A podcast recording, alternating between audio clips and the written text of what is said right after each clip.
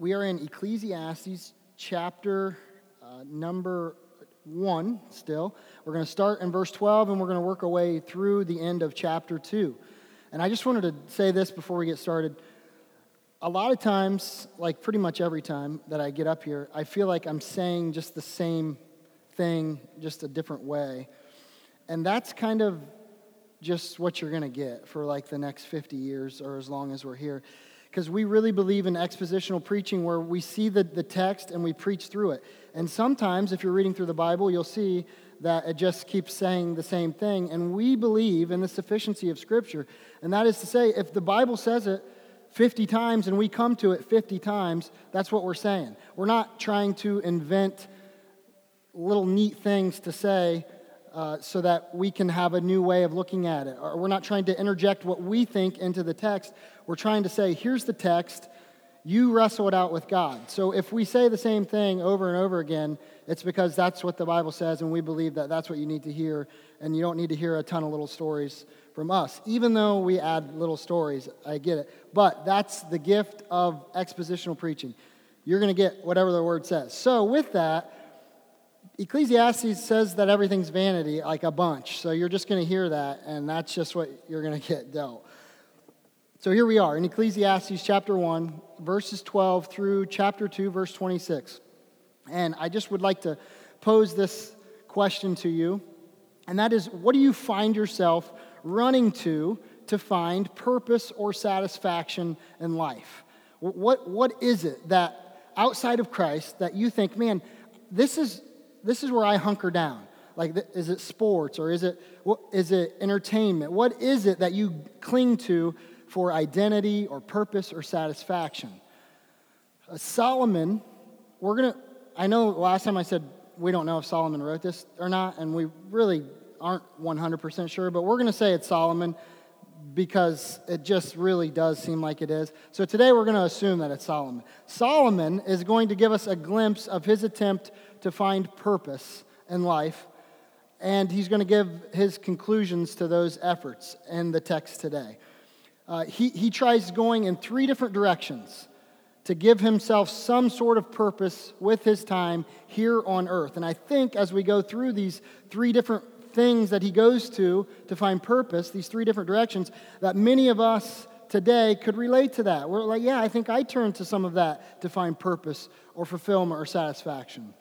Because, see, today in our culture, especially here in the good old USA, we are fed a lie.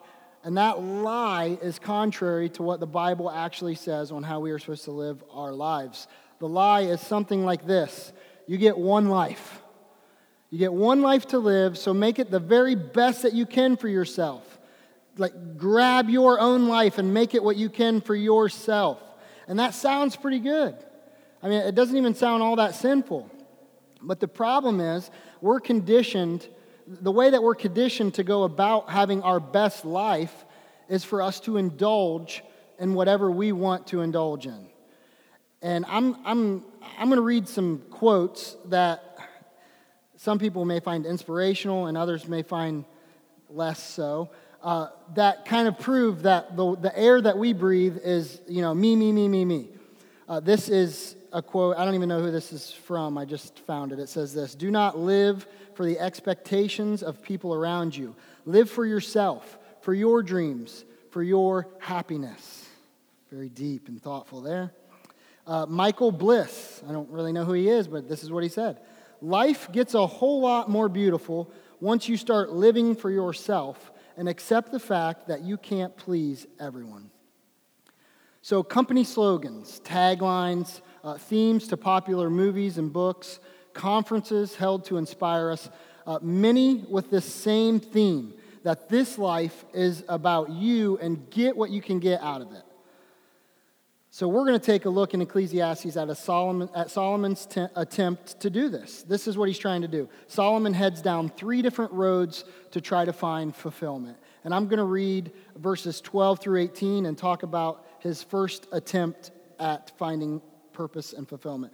Uh, Ecclesiastes 1 12 through 18.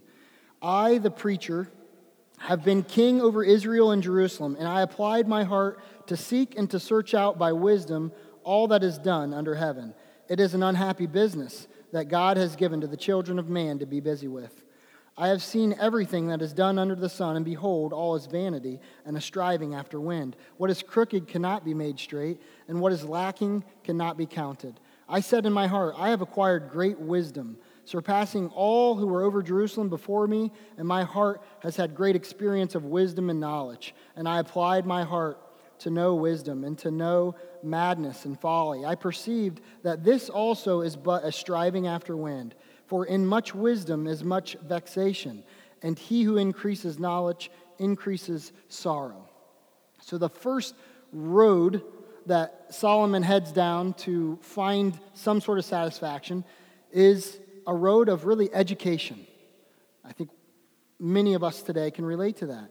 We, we see right off the bat that Solomon is interested in figuring out everything. He wants to learn as much as he can. Verse 13 says he searched out to know all that was done under heaven. He wanted to learn everything, a craving for more and more knowledge. Uh, verse 16 says that he had great experience of wisdom and knowledge. Now, personally, I've had great experience and very little in life, and knowledge is definitely not one of the things that I've had great experience with. But here, a man that has great experience and knowledge. Solomon's wisdom and knowledge surpassed all previous rulers in Jerusalem. And generally, rulers are wise and knowledgeable, and his knowledge surpassed all of this. So he is, we're talking about the best of the best, the smartest of the smart. Uh, in politics, often, we're, we're in a very political season right now. In politics, often a candidate will promote a certain idea and they will use that as their platform. They will say, you know, I'm going to go after health care. They pick these various platforms on which to promote themselves. And I am one of the least political people you'll ever meet, probably to a fault, but I can tell you that when I was a kid, at least, I don't know, it seemed like people used education as a platform. We're going to we're going to uh, put a bunch of money into the schools. We're going to improve the education system. They promote this in a way that says a, a, better education leads to a better life. It will solve many, if not all, of our societal problems if we just are more educated. And I'm not opposed to this. I'm not opposed to education being better and improving on things, but the answer to our societal problems ultimately is not more information a better education is not the fix. And Solomon exhausted himself trying to get more knowledge as if the way to purpose or fulfillment in this life was just more information. And at the end of it, everything was still vanity. Uh, one thing that I really like about Jesus, and that sounds really weird because, like, I like everything. But like one thing that I like about Jesus, I don't know, can you say that? I think, is, is he came here. Like he did stuff. Jesus did stuff. He, he came to earth. That like that was a move. He did that. He, he didn't have to do that. He moved to earth. He, he moved. He, he walked from town to town. He worked as a carpenter. He healed people. He preached sermons. He prayed. He cried with people. He riled people up. He invited people places. He fished. He cooked. He, he did a lot of stuff. He did stuff. And it seems like we live in this society where rest is like all the rage right now. And people are like, man, it's really important to rest. And Jesus rested, and God rested. And we don't know how to rest appropriately. And the thing about rest is it requires work. If you don't work, you're not resting. You don't, you don't wake up from a night's sleep and then you're, you're up and you're like, man, you know what? I haven't done anything, but I'm going to take a rest. That's not rest. That's something else. For sure, that's something else. You can work that out with your spouse or God on what that is. But it's not rest because rest you can't have rest without work. And, and, and think about this with education and knowledge. Some people want to accumulate knowledge. Uh, they, they want to do everything they can do to get more knowledge, as if that's going to make them more wise. You don't get wisdom without applying the knowledge that you're doing. So, in other words, a wise person has done some stuff. They haven't just accumulated knowledge, they've applied the knowledge, and now that has created wisdom. So re- you don't get rest without work, and you don't really get wisdom without, or you don't really get a true sense of wisdom without actually having to do stuff to apply your knowledge. So we're created to do stuff, not just attain the information. Uh, look how Solomon concludes his findings here on chasing knowledge in verse 18. Uh, he says, For in much wisdom is much vexation, and he who increases knowledge increases sorrow. As we increase knowledge, we become more and more aware of the tragedy and sorrow of this world. We become more and more aware that more knowledge and more education can't actually fix these problems. And if our focus is solely under the sun, if we are fixed on this world as our greatest hope, then that leads to great sorrow. think about a deep thinker. Think about a thinker. Uh, people that think deeply about stuff are generally less exuberant or less active. They, they become, now this is, that's a generality, so don't come at me and say, now I'm a great thinker, but I do a bunch of stuff. That's fine. I'm saying generally, generally, they are more sorrowful because you can't think too deeply about this world without realizing that it is broken and in need of a Savior. And I, this is a spoiler alert, so if you haven't read through it, the, the Savior is Jesus Christ. It, it, is, it is not education. Education is not the ultimate answer. So I, please don't get lost in your mind right now thinking, you know what, I can't even hear the rest of the sermon because he's dogging on education as if it's a bad thing. I'm not saying that. Crave knowledge, go after and learn stuff, but it is not your ultimate, it is, it is not a sufficient Savior. More education is not a sufficient Savior. Solomon went down that road and he said, it's vanity. This this knowledge that I have is all just vanity. So he heads down a different road. He goes down education, and I'm going to read um, verses 1 through 3 of chapter 2, and then I'm going to skip down and read verse 8.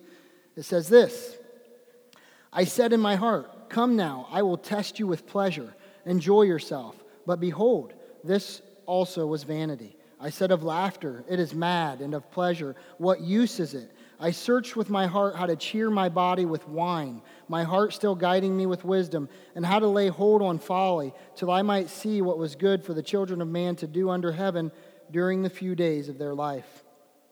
And then in verse 8, I also gathered for myself silver and gold and the treasure of kings and provinces. I got singers, both men and women, and many concubines, the delight of the sons of man. So before you applaud too heavily and be like, yep, you know what? Education is not the answer. I told you that when I quit school back in the eighth grade. Like, it was not the answer. Before you, like, applaud too loudly, Solomon stands on the flip side of this. He goes the opposite way. And he says, maybe a lighthearted approach to life is best. So he tests his heart with all manner of pleasure. Uh, many many people that aren't all that into education will stand on the other side of the fence and almost scoff at the idea of knowledge. And they think, you know, I'm just here to enjoy the ride. I'm just going to enjoy the ride. Solomon tried that. And in verse 3, he says that his heart was still guided by wisdom. So he's, he's enjoying the ride and he still has his wits about him. Like he's still there, he's all there. And he is writing here saying that that also is completely empty. He went from wisdom to wine and women and still has the same conclusion. I want to look at, at verse 8 as we consider how Solomon pursued hard after pleasure as if it was going to bring him ultimate satisfaction. I'm going to read verse 8 again. I also gathered for myself silver and gold and the treasure of kings and provinces. I got singers. Is that grammatically correct? I'm not an English person. Can you say I got singers? But the Bible says it, so I'm going with it. I got singers both men and women, and many concubines, the delight of the sons of man. Um, I'll bet most of us have had a conversation like this. I, I have many times. If I ever won the lottery, and then it's like dot, dot, dot, like fill in the blank. This is what you're going to do if you win the lottery. And I guarantee, I'll bet you, I can't guarantee, but I'll bet you, you would be the first person that would like save the world with your lottery winnings. Like you would you wouldn't hardly spend any money on yourself. You would like just give to the poor and just do all the right things. My point is like we fantasize about being rich. Uh, what we would buy, how we wouldn't have to work anymore, how we could just soak it all in, take life easy, have whatever we need and whatever we want, and yeah, like for sure, absolutely give away like trillions of dollars. And we, we act like that's the answer. And here stands Solomon, the richest man in the world. Verse 8 says that he gathered silver and gold. Like he just gathered it. Uh, you've never gathered treasure. That, that's still not it. That's still not the, the money and uh, the pleasure that that brings is still not it. He still feels empty. You, you can't like you can you can go ahead and try to find yourself and find your purpose and all of that but pleasure is not the path pleasure will lead to emptiness look at the second part of verse 8 it says i got singers both men and women and many concubines the delight of the sons of man um, if you turn to First kings you don't have to do this. I'm just going to read it. You're welcome to if you don't think i'm telling the truth. But First kings chapter 11 verses 1 through 3 describes a little bit of Solomon's love for women. It says this Now King Solomon loved many foreign women, along with the daughter of Pharaoh, Moabite, Ammonite, Edomite, Sidonian, and Hittite women from the nations concerning which the Lord had said to, to the people of Israel, You shall not enter into marriage with them, neither shall you go with go, neither shall they with you, for surely they will turn away your heart after their gods. Solomon clung to these in love. He had 700 wives who were princesses and 300 concubines, and his wives turned away his heart. It's, it's super hard. I'm gonna, I trust God's word, but it is hard to believe that Solomon was truly wise with 700 wives. That, whew, that sounds like a lot. But just from this text alone, Solomon had 1,000 women at his disposal. That's, that is every skin tone, body type, hair color, every personality of any type that you could possibly imagine. And some of you, some of us, we live inside of our minds like this. We're trying to imagine for ourselves what Solomon actually lived out. Some of you may be trying to live out online what Solomon lived out in real life. We pursue every type of woman created under heaven to try to fulfill some desire inside of us. So that as if women were created for us to just devour and please our appetite. And I find it very necessary and pressing to warn you God does not take lightly sexual sin. You getting alone and pretending that you're in secret is no secret at all. Uh, Proverbs 6:16 says, "There are six things that the Lord hates, seven that are an abomination to him: haughty eyes, a lying tongue, and hands that shed innocent blood, a heart that divides, devises wicked plans, feet that make haste to run to evil, a false witness who breathes out lies, and one who sows discord among the brothers." you know that you have to partake in at least two or three of those things that were just listed when you indulge in pornography. Two or three things that God says, I hate, you have to do to indulge yourself in pornography and pretend like you're getting away with it. 1 Corinthians 6, 9 through 10 says, Or do you not know that the unrighteous will not inherit the kingdom of God. Do not be deceived. Neither the sexually immoral, nor idolaters, nor adulterers, nor men who practice homosexuality, nor thieves, nor the greedy, nor drunkards, nor revilers, nor swindlers will inherit the kingdom of God. This is serious. Sexual sin turns your heart from God. It hardens your heart in a way that causes you to fully indulge and pursue it. And you turn your back on God missing out on his kingdom because of a very fleeting uh, pleasure. Don't deceive yourself. The text literally says that. Do not be deceived. If you are wrapped up in this, it will destroy you. Repent. A lot of times we live in our mind if, if she was just a little bit different or if i could just try out someone else or if i could just fantasize about this in my mind and indulge myself with someone that looks a little bit different then i would be satisfied that will help me and solomon is here saying i have had 1000 different women the pleasure that leads to that is empty it's vanity I've pursued wine. I've pursued women. And I've pursued just having a good old time. And I've had unlimited resources to get that done. And he still can't pull it off. He still it comes to the same conclusion that this is empty. Pleasure is not the answer. Education is not the answer. Pleasure is not the answer. So Solomon turns to yet another, another road.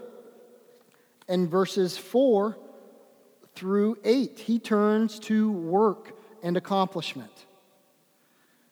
There are yet some of us that will say amen, not, not pursuing pleasure. That's, we shouldn't do that. That shouldn't be our ultimate goal. And they will scoff at the idea of education and say that's, that's definitely not the answer. But yet they, they take this stance that they have worked really hard to make this life what they've wanted it to be. And they will continue to work and to build on their little kingdom here, here on earth as if their accomplishments have become their ultimate means of fulfillment. And listen to chapter 4 or chapter 2 verses 4 through uh, the first part of verse 8 i made great works. I built houses and planted vineyards for myself. I made myself gardens and parks and planted in them all kinds of fruit trees. I made myself pools from which to water the forest of growing trees. I bought male and female slaves and had great possessions of herds and flocks more than any who had been before me in jerusalem I also gathered for myself silver and gold and the treasures of kings and provinces. Uh, it, is, it is the American way to have your own little kingdom, to have just a sliver of property and build it out just the exact way that you want to. You go to work and you make your money and you spend it, and that money goes to your little kingdom and you just you customize it.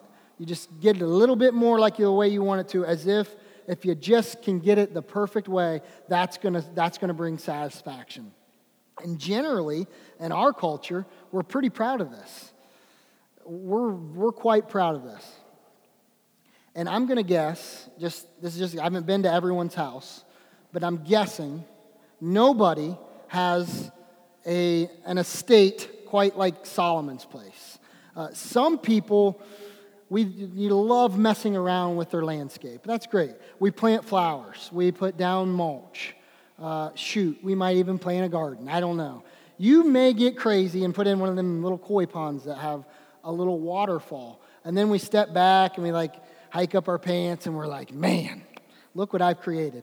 We like put, post it online and we invite people over and we give them a tour of our place as if it takes a long time to walk around an acre. And you like like, look at all this that I've done. Listen, Solomon planted vineyards. He had gardens with every kind of fruit in them. I mean, we planted a pear tree, and like when it got one pear on it, we had a party because it was we were so pumped. He had every type of fruit. He planted a forest, an actual forest. So big was his forest that he had to dig up lakes to create a watering system to water the forest that he made. This is more than your little sprinkler system. He, by the way, he hired all of this out. He, he was too busy gathering silver and gold. He was like, I, I, my time's taken up. I'm gathering too much silver here. I'm going to have to hire somebody to take care of the forest. And we're like, yeah, but he had, you know, he probably had a better climate. I'll bet he had a better climate. That's why I'm struggling with my marigolds because the climate's just not right. No, he had a better everything. Everything was better for Solomon. And, and maybe it's your actual work that you run to to provide fulfillment. If you could just move up a little bit or make just a little bit more money, you could have a bigger impact and that would satisfy you. Solomon was the king. You can't, there is no promotion. When you make it to king, that's it. Like, you are no longer able to be promoted. He was, by all worldly standards, better than you and he was better than me by everything, on every measurement. I don't know what he looked like, but he's probably good looking. He was better than us. If you read through uh, 1 Kings, you should read through like the first 11 verses sometimes and get a gauge on uh, Solomon's wealth. It's literally astonishing. He had 40,000 stalls of horses. Now, like when I see somebody that has one horse, I assume they're rich. I'm like, yep, horses are too much work and expensive. That person's rich. He had 40,000 stalls of horses. You cannot accomplish the things that Solomon accomplished. You can't make as much money as he did. You can't be with as many women as he was with. You can't do it. You won't do it. Your new retaining wall is really neat. It would go completely unnoticed at Solomon's place. No one would see it. They would walk right by it into his forest. Whatever job you have, what, whatever thing that you think is so cool with your job, Solomon hired people to do what you do for a living. This, this is so much bigger than anything that you can accomplish. And, and yet, this is what we talk about. We're like, yeah, we're doing a little addition on the house. We're getting new carpet. We, we, we just bought a new dishwasher. Yeah, work, work's been crazy. Paperwork piling up. Who cares?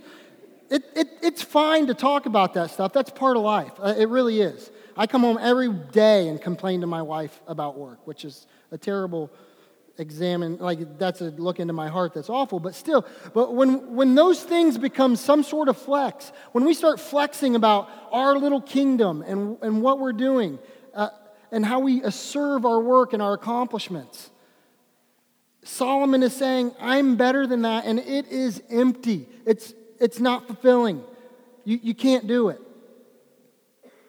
Look at verses uh, 9 through 11 in chapter 2. He says this So I became great and surpassed all who were before me in Jerusalem. Also, my wisdom remained with me, and whatever my eyes desired, I did not keep from them. I kept my heart from no pleasure, for my heart found pleasure in all my toil. And this was my reward for all my toil. Then I considered all that my hands had done, and the toil that I had expended in doing it, and behold, all was vanity and the striving after wind, and there was nothing to be gained under the sun. Nothing to be gained. Vanity. You, you won't have your place looking as nice as Solomon's place. You won't accomplish as much as as Solomon accomplished. Nothing's going to be as amazing as it was for Solomon's life. It's not fulfilling. What are you running to to find fulfillment? Is it education? If you and everyone else could just get more educated and we could get more knowledge, we, we could really get some satisfaction. Is it pleasure? If we all would just relax and live in the moment, we would enjoy this life more. Is it accomplishment? If I could just do a little more and add a little more. This would be perfect.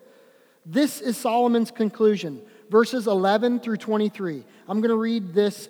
This is his conclusion to, to those thoughts verses 12 through 23. So I turned to consider wisdom and madness and folly. For what can the man do who comes after the king? Only what has already been done. Then I saw that there is more gain in wisdom than in folly, as there is more gain in light than in darkness. The wise person has his eyes in his head, but the fool walks in darkness. And yet I perceive that the same event happens to all of them. Then I said in my heart, What happens to the fool will happen to me also. Why then have I been so very wise? And I said in my heart that this also is vanity. For of the wise, as of the fool, there is no enduring remembrance, seeing that in the days to come all will have long, been long forgotten. How the wise dies just like the fool. So I hated life, because what is done under the sun was grievous to me, for all is vanity and a striving after wind. I hated all my toil, in which I toil under the sun, seeing that I must leave it to the man who will come after me. And who knows whether he will be wise or a fool? Yet he will be master of all for which I toiled and used my wisdom under the sun. This also is vanity. So I turned about and gave my heart up to despair over all the toil of my labors under the sun. Because sometimes a person who has toiled with wisdom and knowledge and skill must leave everything to be enjoyed by someone who did not toil for it. This also is vanity and a great evil. What has a man from all the toil and striving of heart with which he toils beneath the sun? for all his days are full of sorrow, and his work is a vexation. Even in the night, his heart does not rest. This also is vanity. Solomon was left hating life. He, he, he couldn't build anything. This is, this is the whole thing about life being a vapor. You can't go anywhere. You can't get anywhere. You can't, you can't take vapor and stack it on top of vapor. You can't build anything. Everything he did will be taken over by someone else who does things differently. They could destroy all of his progress. He can't grasp it. And no matter how rich and how nice and wise you are and how good looking you are, guess what's going to happen to you? You're going to die. That, like, that's what he's saying. I've done all this and I'm still going to die, just like, just like the guy that's done nothing. Everything you just did is left behind for someone else to do whatever they want with it. All of this living for himself, Solomon, all of this living for himself has caused him to see everything as vanity. All of the things he worked and toiled for seem so meaningless and empty because, in the end, you can't take it with you. You can't take anything with him. This is the vanity in living for yourself. You think that you're going to go get yours and you're going to end up miserable. Solomon said he hated his life and he, he hated his toil because it wasn't fair. All the things that he, stri- what he was striving after, he couldn't keep them. Just like we can't keep them. We go to the grave with one thing, and it's a big box, it's a casket. And nobody's standing around going, Have you seen my casket? It's got a super nice pillow, plenty of leg room.